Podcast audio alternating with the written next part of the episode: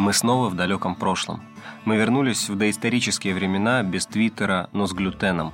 Во времена, когда в мясо не добавляют антибиотики, а на заводах трудятся дети. В такое далекое прошлое нужно вернуться, чтобы поговорить о последнем герое нашего цикла. Цикла, посвященного людям, которые изменили английский футбол. Чемпионат и ОККО Спорт. Хаид и Теленгата. Англия и футбол. Подкаст о людях, которые изменили английский футбол. Всем привет, это Кирилл Хаид и я, Гриша Теленгатор. В одном из прошлых выпусков, когда речь шла о Жозе Мауриньо, мы отметили, что иногда в становлении тренера и его философии ключевую роль играют ранние годы. Так бывает не всегда, но в случае с Алексом Фергюсоном это верно на 100%. Фергюсон и сам в моменты успеха говорил о своих ранних годах и о своих корнях. Я вырос в городе с ужасным климатом, сырым, холодным и ветреным. Я с детства привык к тяжелому труду.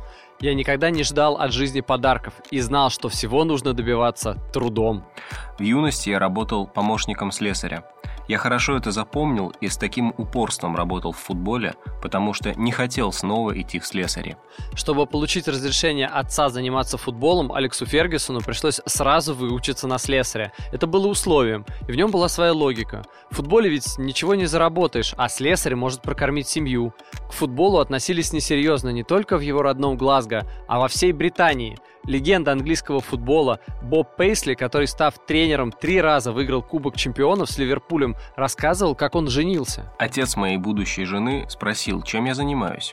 Я сказал, что я футболист. Он напрягся и спросил, а есть ли у меня профессия. Я ответил, что футбол и есть профессия, но увидев его выражение лица, добавил, что умею класть кирпичи. Он сразу расслабился. Бедное детство в рабочем районе и в плохом климате. Это условия, в которых сформировались ключевые качества Фергюсона. Он был сыном помощника сварщика на верфи в Говане, в Глазго. Правда, потом отца повысили до старшего сварщика. Не стоит недооценивать нежелание подростка повторять жизнь своих родителей, особенно если он сам позднее об этом говорит.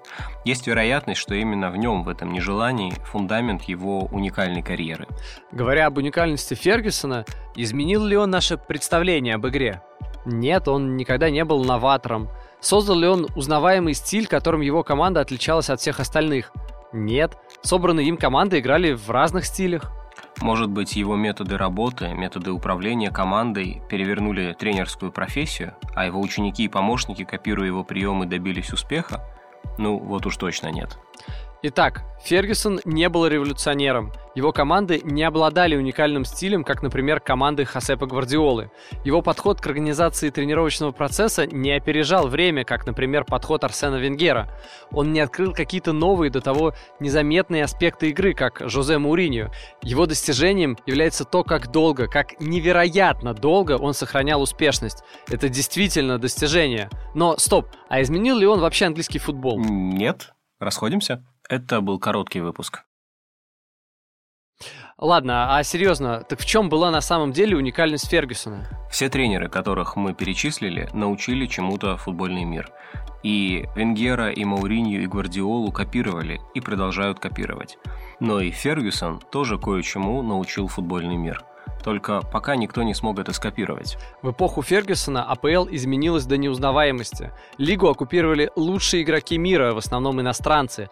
В ней выигрывали лучшие тренеры мира, в основном иностранцы. С момента образования АПЛ это бесконечный калейдоскоп личностей. И на фоне этого калейдоскопа, как дерево посреди осыпающихся листьев или как черепаха посреди бабочек, стоит фигура Алекса Фергюсона. Плащ, жвачка, часы. Бронза, вечность. Пока все остальные 20 лет меняли представление об АПЛ, Фергюсон хранил его неизменным и при этом добивался спортивных результатов. Уникально ли это? Да, других таких нет. И это только первый слой, потому что плащ, жвачка и часы, да и победы – это внешняя оболочка. Она не менялась, а Манчестер Юнайтед менялся. Фергюсон десятилетиями учился новому, адаптировался к всегда новым обстоятельствам. Вот его настоящее наследие – даже не меняя клуб, можно создать множество разных команд. И он делал это даже в то время, когда сменить тренера уже было радикально выгоднее, чем менять команду. Вот стандарт, который он задал. Осталось повторить. Чемпионат подкаст. Люди, которые изменили английский футбол. Фергюсон начал тренировать в 32 года. У него не было особых связей, он не стал большой звездой как игрок, поэтому он днем тренировал клуб второго шотландского дивизиона, а вечером работал в пабе. Денег не хватало, но работа в пабе помогла. «Там я научился лучше понимать людей», — говорил потом Фергюсон. С самого начала карьеры у него проявилась четкая специализация – кризис-менеджер. Первом своем клубе он сразу же разогнал половину состава и набрал молодых неизвестных игроков. Во втором клубе, Сент-Миррене, сделал то же самое. Кстати, тогда он не носил часов. Этот важный факт подтвердил игрок Ист Стерлингшира, где начинал Алекс Бобби Маккали. Он сказал, что время не имело для тренера никакого значения. Тот мог заявиться кому угодно в любое время и продолжать тренировку сколько угодно долго. Он же рассказывал, что Фергюсон всегда принимал участие в двусторонках 5 на 5, и эти матчи длились до тех пор, пока команда Фергюсона не выигрывала. Несколько раз они играли до глубокой ночи. А в этих двусторонках тренер шел в подкаты и выставлял в борьбе локти. Фергюсон добивался успеха не за счет тактики, а за счет того, что его молодые игроки носились по флангу быстрее и навешивали больше, чем соперники. Этого оказалось достаточно, и тренер попал в Эбердин, важный в масштабе Шотландии клуб. И клуб, где уже можно привлечь внимание кого-то важного по меркам всей Британии. В Абердине не нужен был кризис-менеджер. Клуб был в порядке. Не выигрывал чемпионат Шотландии, но последний сезон закончил на втором месте. И с приходом Фергюсона результаты ухудшились. Он рано вылетел из кубков и занял четвертое место в чемпионате. Реакция была жесткой. Фергюсон вел что-то вроде диктатуры. Она была даже за пределами клуба. Он оштрафовал своего игрока Джона Хьюита за то, что тот обогнал его на автомобиле на трассе. Он показывал игрокам газетные статьи с критикой и убедил их, что вся пресса в Шотландии болеет только за Глазго Рейнджерс и Селтик. Так он добился эффекта осажденной крепости. К осажденной крепости добавилось то, что Фергюсон называл научным подходом, а именно понимание, что не нужно играть хорошо весь сезон, все равно не получится. Нужно выигрывать важные матчи и хорошо играть вторую половину сезона. Абердин начал чемпионат с трех поражений в шести турах, но с февраля по май проиграл только раз и выиграл лигу. Второй раз в истории и впервые с 1955 года. Успех развязал Фергюсону руки. Тренер следил за всем. В прямом смысле. Его действия всегда преследовали какую-то цель. Например, в Абердине он завязывал отношения с кем-то из болельщиков. Не просто давал автограф, а мог поболтать и даже обменяться телефоном. На первый взгляд это похоже на ненужную работу. А на второй взгляд Фергюсон получал осведомителей, которые следили за его игроками, где бы они ни были. Его интересовали пабы. Если игрок оказывался в пабе, об этом узнавал тренер. В Манчестере он доведет это умение до абсолюта, а пока его называли «бешеный Ферги», но только за глаза, потому что в глаза боялись. Бешеный Ферги добился успеха и в Европе. Абердин играл именно так, как должна была играть британская команда середины 80-х, в стиле «бей-беги». В континентальной Европе над этим смеялись. Пока не случилось так, что бей-беги Фергюсона выбил из кубка обладателей кубков Баварию, а в финале победил Реал. Победный гол забил Хьюит, которого тренер штрафовал за обгон. За годы в Абердине Фергюсон получил приглашение из Арсенала, Тоттенхэма и Глазго Рейнджерс. Он всем отказывал, но после приглашения от Манчестер Юнайтед покинул команду посреди сезона. Так он снова оказался в клубе, нуждавшемся в кризис-менеджере. От создателей про 3-4-3. Хаид и Теленгатор снова труд. Подкаст о людях, которые изменили английский футбол. Вы наверняка слышали легендарную фразу Фергюсона – я пришел, чтобы сбросить Ливерпуль с их гребаного насеста. Но мало кто знает, когда и при каких обстоятельствах она была произнесена. Дело в том, что эту фразу Фергюсон произнес не когда возглавил Юнайтед, а в 2002 году. В середине 80-х ему было не до того, чтобы сбрасывать Ливерпуль с его гребаного насеста. Манчестер Юнайтед был большим, богатым и популярным клубом. А еще клубом, который не выигрывал чемпионат уже 20 лет. Депрессивным клубом, плохо управляемым и находящимся под постоянной критикой критикой. На второй год Фергюсон купил несколько дорогих игроков, в частности Стива Брюса и Брайана Маклера, и занял второе место. Правда, без борьбы за титул. Ливерпуль был слишком далеко. На третий год он купил еще несколько игроков, но провалился на 11 место. Наконец, на четвертый год он купил Марка Хьюза, Пола Инса, Гарри Паллистера и потратил 10 миллионов фунтов и провалился на 13 место. Сезон начался с поражения в дерби от Манчестер Сити со счетом 1-5. Тогда Фергюсон был самым ненавидимым человеком в городе. В октябре на Олд Траффорд появился баннер «Три года отмазок, а мы до сих пор в дерьме. Вали, Ферги!» Трудно сказать, насколько близка была отставка. Фергюсон никогда не признавался, а президент Мартин Эдвардс тоже говорил, что вопрос об отставке даже не стоял. В это сложно поверить, учитывая, что зимой у Юнайтед в чемпионате была серия из 11 матчей без побед, 6 поражений, 5 ничьих. А Эдвардс пытался продать клуб за 20 миллионов, но сделка сорвалась. Отчасти спас кубок. Он начался как раз зимой, и клуб выигрывал. Возможно, свою роль сыграло то, что болельщики требовали отставки не только тренера, но и президента. После того, как клуб не удалось продать, Эдвардс мог почувствовать, что в такой ситуации нужно гнуть свою линию и показывать, что он уверен в своих решениях. Фергюсона не уволили. В том сезоне он выиграл первый трофей с Юнайтед – Кубок Англии, который, возможно, спас ему работу зимой. До насеста Ливерпуля было еще далеко, но худшее осталось позади. На следующий год Фергюсон в том же британском стиле выиграл Кубок Кубков. Потом уже всерьез поборолся за чемпионство с Лицом. Проиграл, но был в гонке до предпоследнего тура. Редкий случай. Команда Фергюсона плохо провела вторую половину сезона. Потом он говорил, что это его ошибки привели к неудаче. В общем, титул был где-то рядом, а Фергюсон продолжал покупать игроков. Летом 92 года он взял форварда Диона Даблина, а когда тот надолго сломался, уже зимой еще одного форварда, Эрика Кантана. И тут-то все изменилось. Я знал, что могу всегда положиться на него. С его приходом все в команде стало на свои места. У него был ум и невероятное мастерство. Это сказал тренер, а вот что сказал одноклубник Эрика Пол Инс. Он снял с нас давление. Казалось, что он сейчас скажет «Расслабьтесь, я сам выиграю вам этот чемпионат».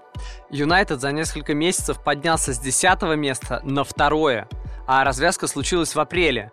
Это был всего лишь Шеффилд Уэнсдей, но из-за осечки Астон Виллы в случае победы МЮ мог выйти на первое место. Матч получился просто безумным. На 85-й минуте на Олд Траффорд Юнайтед проигрывал 0-1. Роль главного арбитра исполнял лайнсмен, а сколько будет добавлено времени, никто даже не представлял. Перед началом матча судья Джон Мартин получил травму. Его заменил резервный арбитр Майк Пэк. Но в начале второго тайма он тоже травмировался и не смог продолжить игру. Больше запасных судей не было. Свисток взял лайнсмен Джон Хилдич. И уже через минуту он назначил пенальти ворота Юнайтед. Так счет стал 0-1. Центральный защитник Стив Брюс сравнял с углового на 87-й минуте. А потом время как будто остановилось. Юнайтед давил, Шеффилд отбивался, судья не давал финальный свисток. На 97-й минуте тот же Стив Брюс забил второй гол. Юнайтед вышел на первое место. Именно тогда, в 93 году, в английском футболе появилось выражение «Ферги тайм». Оно значило, что матч будет длиться до тех пор, пока Манчестер Юнайтед не выиграет. Лайнсман потом говорил, что добавил столько времени, потому что в игре было много пауз. В принципе, справедливо, хотя форвард Шеффилда Крис Уодл спросил у него, «У тебя что, Микки Маус в часах?» Выражение «Fergie Time» со временем изменило значение, но сам Ферги хорошо помнил, как все началось, и использовал это. Классический кадр АПЛ. Фергюсон с торчащей изо рта жвачкой показывает на часы. Он сам все объяснил. Я показывал на часы не для своих игроков, а для соперников. Я знал, что они начнут думать в этот момент, и делал это, чтобы напугать их.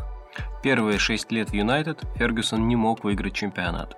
Зато за следующие пять лет он выиграл его четыре раза, хотя конкуренция от года к году становилась все выше. Чемпионат подкаст. Люди, которые изменили английский футбол. Есть тысячи тренеров лучше Ферги – это не его сильная сторона, но управление людьми в этом ему нет равных в мире. Это говорит не хейтер, а Петр Шмейхель. Фергюсон выиграл чемпионат, но не переставал учиться.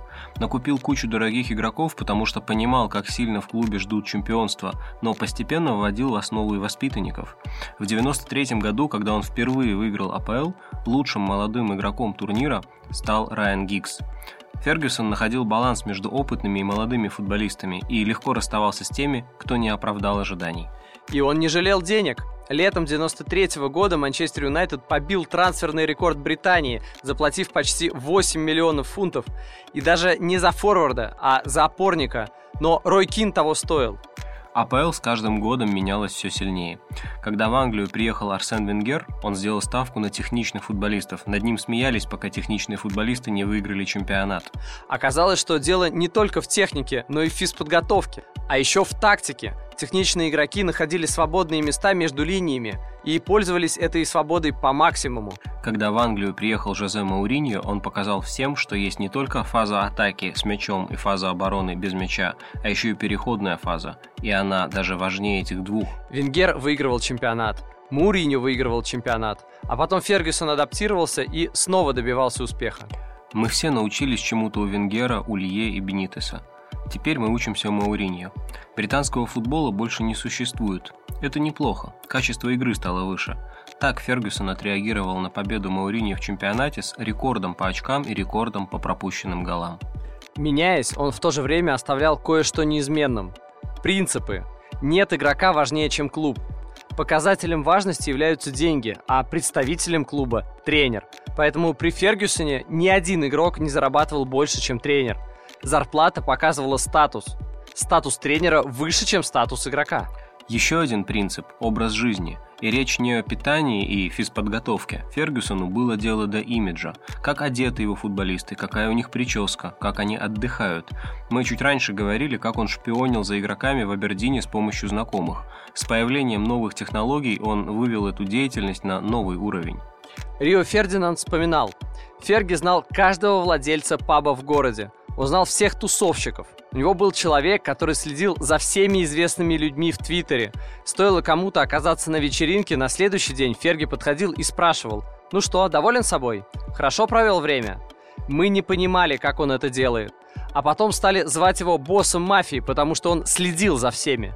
Когда что-то было не так, в ход шел Фен, знаменитый Фен Фергюсона. Это гениальное определение придумал Марк Хьюз, когда у него играл. Вот его цитата.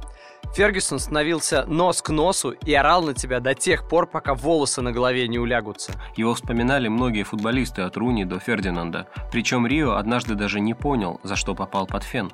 Этот фен не всегда работал. Фергюсон как мог препятствовал превращению Дэвида Бекхэма из звезды футбола в поп-звезду. Заставлял сбривать стрижку, ругал перед всей командой. Но однажды Бекхэм ответил. Это был прецедент. Поэтому Бэхэм получил не только бутсы по голове, но и новое место работы через несколько месяцев. Огромные достижения Фергюсона иногда влияют на интонацию, с которой о нем говорят и пишут. Когда захватывает ностальгия, легко потерять объективность, и даже фен начинает выглядеть как будто немного обаятельно, как бы любя. Не стоит забывать, в этом не было ничего обаятельного. Сэр Алекс Фергюсон был очень энергичным мужчиной, и значительную часть своей энергии он тратил на то, что орал на людей матом. Однажды защитник Стив Брюс оставил телефон включенным во время матча. И когда команда зашла в раздевалку в перерыве, телефон зазвонил. Фергюсон схватил его. Брюс успел только начать. «Босс, моя жена...» Как Фергюсон заорал. «Мне плевать, что твоя жена в больнице!» и разбил телефон об стену. Эту историю рассказал Пол Паркер, бывший защитник Юнайтед, который играл в том матче. В общем, в том, как Фергюсон добивался успеха, не было волшебства. Было много потраченных денег, много руганий и много недовольных. Но больше всего работы. Тяжелые работы, к которой он привык с детства. Те, кто принимал этот стиль, кто работал столько, сколько требовал Фергюсон, оставались с ним надолго. От остальных он избавлялся независимо от таланта. Говоря о себе и уже будучи рыцарем и командором Британской империи, он называл ключевыми следующие свои качества – настойчивость и лидерство. Звучит очень просто, но, судя по ключевым моментам его жизни, это похоже на правду. Смысл в том, что работать надо, а не прически менять. И следить, чтобы вокруг тебя все работали. Тогда и рыцарем станешь, и командором империи. Вот да, командор Британской империи. Как же это звучит? А, то есть, если вы думаете, что империя это плохо, подумайте еще раз. Вот как без империи назначить Алекса Фергюсона командором империи? На этой имперской ноте мы заканчиваем цикл о людях, которые изменили АПЛ. И напоминаем, что новый сезон английской премьер-лиги вы сможете увидеть в таком объеме, как никогда раньше. Окко Спорт покажет все матчи сезона с известными комментаторами.